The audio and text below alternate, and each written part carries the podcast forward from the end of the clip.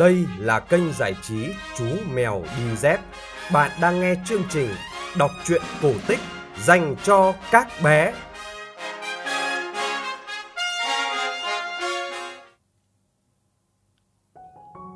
Xin chào các bạn nhỏ. Chúng ta lại gặp nhau trong chương trình kể chuyện cổ tích phát trên kênh giải trí Chú Mèo Đi Dép.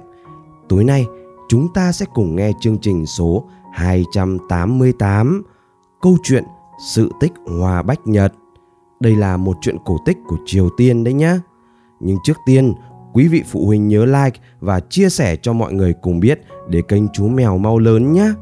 Để ủng hộ chương trình, quý vị phụ huynh có thể donate vào tài khoản ngân hàng Tiên Phong Banh 000 1600 8001.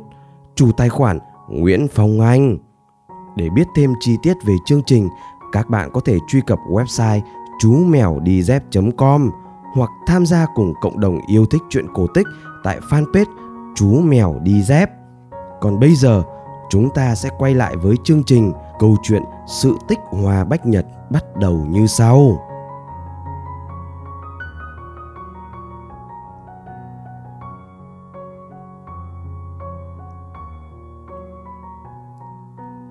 Ngày xưa, ngày xưa, khi những tảng đá ven biển vẫn chưa bị sóng biển mài cho nhẵn thín, có một cô gái tên là Jong Hung sống yên bình tại một làng trài nhỏ ven bờ biển Tây. Dân làng trài đã từng có thời gian sống bình yên cho đến ngày con quái vật biển rồng ba đầu Imuji xuất hiện quấy nhiễu dân làng. Con quái thú thường xuyên cưỡi sóng dữ đến ăn thịt tất cả gia súc mà nó nhìn thấy. Đôi khi nó còn bắt cả trẻ con đi. Bồ lão trong làng tuyên bố Chúng ta cần giảng hòa với Imuji. Nếu làng ta chịu cúng tế cho nó cô gái đẹp nhất, biết đâu nó sẽ buông tha cho dân làng. Mọi người bàn luận rất lâu về phương án này. Cuối cùng họ thống nhất nàng Jong Hung sẽ trở thành vật hiến tế cho quái vật rồng ba đầu. Thiếu nữ tội nghiệp còn có thể làm gì nữa? Vốn là một đứa trẻ mồ côi, Jong Hung không có bất cứ ai che chở, bảo vệ, nàng đành chấp nhận số phận hầm hưu của mình. Trước khi mặt trời lặn, dân làng mặc cho nàng thiếu nữ bộ quần áo bằng vải trắng. Đây được xem như là tang phục dành cho Jong Hung, rồi dẫn nàng ra bờ biển. Họ còn chuẩn bị thêm nhiều lễ vật nữa. Suốt chặng đường, tiếng trống vang lên ầm ĩ, báo hiệu cho Imuji biết đồ tế lễ đang được đưa đến. Đến bờ biển, dân làng nhanh chóng bỏ rơi nàng Jong Hung xinh đẹp, mặc cho nàng đối mặt với số phận nghiệt ngã. Hoàng hôn chậm rãi buông xuống cho đến khi màn đêm trở nên dày đặc xung quanh Jong Hung. Lúc này đang run rẩy vì sợ hãi trong khi chờ con quái vật khủng khiếp xuất hiện. Nàng cầu trời khấn Phật phù hộ cho mình để có thể tránh được kiếp nạn này. Đột nhiên, trong tiếng thì thầm của những con sóng, có tiếng bước chân vọng lại. Và đúng lúc ấy, mặt trăng nhô lên khỏi đám mây, soi chiếu bóng hình cao lớn của một chàng trai tuấn tú, thanh kiếm dài dắt nơi thắt lưng. Chàng trai cất giọng trấn an. Tiểu thư xinh đẹp, xin nàng chớ e sợ điều chi, ta đến để cứu nàng đây, ta sẽ tiêu diệt Imuji. Jong Hùng buồn rầu trả lời. Một mình chàng làm sao có thể đối đầu với con rồng kinh khủng đó? Tốt hơn hết là chàng hãy đi đi trước khi quá muộn. Số phận của thiếp đã được định đoạt rồi. Thiếp phải hy sinh tính mạng vì hạnh phúc của dân làng. Đây là quyết định của các bậc bô lão. Chàng trai mỉm cười nói. Đừng sợ, thanh kiếm của ta sẽ diệt trừ quái vật giúp dân làng. Ngay cả khi nó có đến bảy cái đầu. Chàng nói giọng rất kiên quyết. Không còn nhiều thời gian nữa đâu mau đưa ta bộ áo tang nàng đang mặc rồi vào rừng tìm chỗ nấp đi. Nói rồi chàng trai đổi áo cho Rong Hung, nàng cũng nhanh chóng đi về phía khu rừng. Chàng trai dũng cảm khoác bộ áo tang của Rong Hung lên người, lặng yên chờ đợi Imuji đến nhận tế phẩm. Bỗng nhiên, biển động dữ dội, một con sóng khổng lồ xuất hiện. Trong đám sương mù trắng xóa, dần hiện ra ba cái cổ phủ vảy dài ngoằng của rồng Imuji. Chúng nhấp nhô trong sóng, uốn lượn nhằng nhịt như những con rắn khổng lồ. Từ ba cái miệng rộng ngoác khạc ra từng tràng lửa, để lộ những chiếc răng nanh trắng ờn, sắc như dao. Ba cái đầu của Imuji dựng đứng lên, mắt phát ra ánh sáng chói lòa màu lục, tìm kiếm vật hiến tế như dân làng đã hứa. Bấy giờ, Imuji nhận ra một bóng trắng đang thu mình trên bờ biển. Nó trườn bò trên cát, tiến lại gần hơn bàn tế lễ nhằm lôi nạn nhân xuống đáy biển sâu. Nhưng đúng lúc ấy, chàng trai bật dậy, tay cầm kiếm, lao thẳng vào quái thú. Chỉ bằng một nhát kiếm, chàng đã chặt đứt lìa cái đầu chính giữa của quái vật. Từ hai cuống họng còn lại của Imuji bật ra tiếng giống thảm thiết. Nó đau đớn lết tấm thân thương tích nhanh chóng lặn sâu xuống đáy biển. Nàng Rong Hung đang run rẩy núp trong rừng đã chứng kiến chàng trai lạ mặt dũng cảm chiến đấu với Imuji. Khi thấy Imuji bị thương nặng, phải lặn sâu xuống đáy biển thoát thân, nàng vội vàng chạy lại cảm ơn ân nhân. Thiếp không biết phải cảm ơn chàng thế nào, nếu chàng không chê, xin hãy cho thiếp theo chàng để chăm sóc, đền đáp ơn cứu mạng. Chàng trai nói, ta là con trai của thiên hoàng, những ngôi sao đã tiên tri cho ta rằng nàng sẽ là vợ của ta. Ta rất vui lòng đưa nàng theo, nhưng trước tiên ta phải hoàn thành một nhiệm vụ quan trọng. Jong Hun hỏi, nhiệm vụ nào vậy hỡi chàng? Thiếp có thể giúp gì cho chàng không? Chàng trai đáp, ta phải tự mình thực hiện nhiệm vụ đó. Một viên kim cương thần kỳ vô giá đã rơi xuống trần gian. Thiên hoàng cha ta đã cho ta thời hạn 100 ngày để tìm ra viên kim cương. Ngay khi hoàn thành nhiệm vụ, ta sẽ quay về đây tìm nàng. Ngược lại, nếu thất bại, ta sẽ phải chết.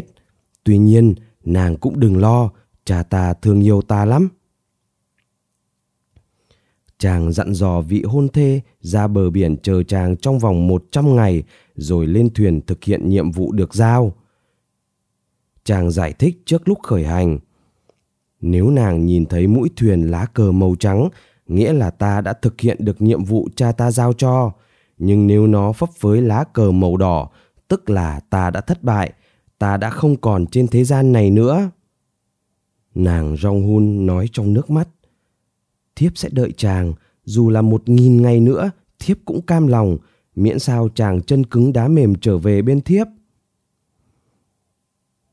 thời gian cứ chậm chậm trôi đi khi cuối cùng cũng đến ngày thứ một trăm ngay từ lúc hừng đông trên biển Jong Hun đã mặc bộ quần áo đẹp nhất ra bờ biển kiên nhẫn chờ đợi hôn phu trở về suốt ngày dài chỉ có lũ chim mòng biển hay lũ chim cốc quẩn quanh làm bạn với nàng còn bóng dáng con thuyền vẫn bật vô âm tín. Chỉ đến khi trời bắt đầu nhập nhoạng, hoàng hôn phủ lớp màn màu tía lên cảnh vật, thì phía chân trời mới hiện ra một chấm nhỏ. Nó lớn dần, lớn dần và hiện rõ ra trước mắt nàng thiếu nữ đang mòn mỏi thương nhớ là cánh buồm, rồi đến mũi thuyền với lá cờ. Lá cờ, nhưng là màu gì mới được? Chắc chắn đó là màu trắng, Rong hùn nghĩ. Đôi mắt nàng mở to hướng về phía con thuyền. Nhưng một lúc lâu sau, nàng mới nhìn rõ được. Ôi không, màu đỏ, lá cờ đỏ. Tại sao, tại sao ông trời lại có thể nhẫn tâm như thế? Nàng đau đớn kêu lên. Nỗi đau mất mát quá lớn khiến cho người thiếu nữ bất hạnh ngã khuỵu xuống và không bao giờ tỉnh lại nữa. Khi chiếc thuyền cập bến, chàng hoàng tử của Jong Hun vội vã nhảy xuống. Với nụ cười hạnh phúc trên môi, chàng gọi. Jong Hun, nàng ở đâu? Ta đã tìm thấy viên kim cương thần kỳ. Ta trở về để tìm nàng đây. Nàng có nghe thấy ta không? Chỉ có tiếng thì thầm của sóng cùng tiếng kêu của bầy mòng biển trả lời chàng. Chàng hoảng hốt chạy khắp bãi biển tìm Jong Hun. Khi thấy vị hôn thê nằm bất động trên mỏm đá, Chàng sửng sốt, không tin vào những gì đang thấy. Chàng đã treo lá cờ trắng lên kia mà. Theo bản năng, chàng đưa mắt nhìn về phía mũi tàu, nơi treo lá cờ. Rồi chàng kêu lên trong tuyệt vọng. Không, không thể nào, tự tay ta đã treo lá cờ trắng lên cột buồm. Làm thế nào mà giờ đây nó đã trở thành lá cờ đỏ? Chàng chạy bổ đến chiếc thuyền, cuối cùng chàng cũng hiểu ra. Lá cờ trắng chàng treo lên đã bị nhuộm máu. Thì ra, trong chuyến hành trình trở về tìm Jong-hun, thuyền của chàng đã bị Imuji tấn công để trả thù. Chàng hoàng tử của thiên giới đã dũng mãnh chiến đấu với quái vật một lần nữa. Thanh kiếm bén sắc trong tay chàng đã lần lượt chặt nốt hai chiếc đầu gớm ghiếc của Imuji. Vui mừng trong chiến thắng, chàng đã bất cẩn không chú ý đến lá cờ của mình, nay đã bị nhuốm sắc đỏ, máu của Imuji. Chàng hoàng tử bất hạnh chôn cất hôn thê của mình trên ngọn đồi ở vịnh, dưới bóng mát của cây thông cổ thụ, rồi chàng lại rong buồm ra khơi, không ngừng day dứt và đau khổ suốt phần đời còn lại. Không lâu sau, trên ngôi mộ của Jong-hun xuất hiện một loài hoa đỏ thắm chưa từng ai trông thấy trước đó. Để tưởng nhớ nàng Jong-hun xinh đẹp bất hạnh, dân trài quanh vùng gọi những bông hoa đó là hoa bách nhật.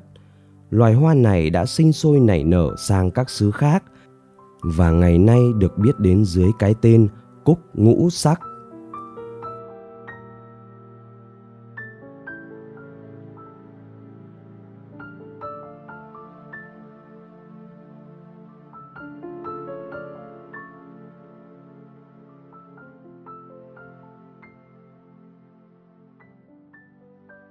Bạn vừa nghe xong câu chuyện cổ tích Triều Tiên có tựa đề Sự tích hòa Bách Nhật.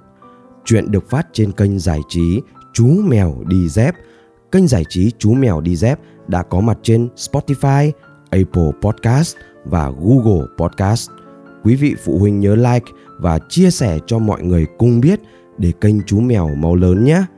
Chúng ta sẽ gặp lại nhau trong chương trình kể chuyện vào lần sau. Còn bây giờ, xin chào và chúc bé ngủ ngon.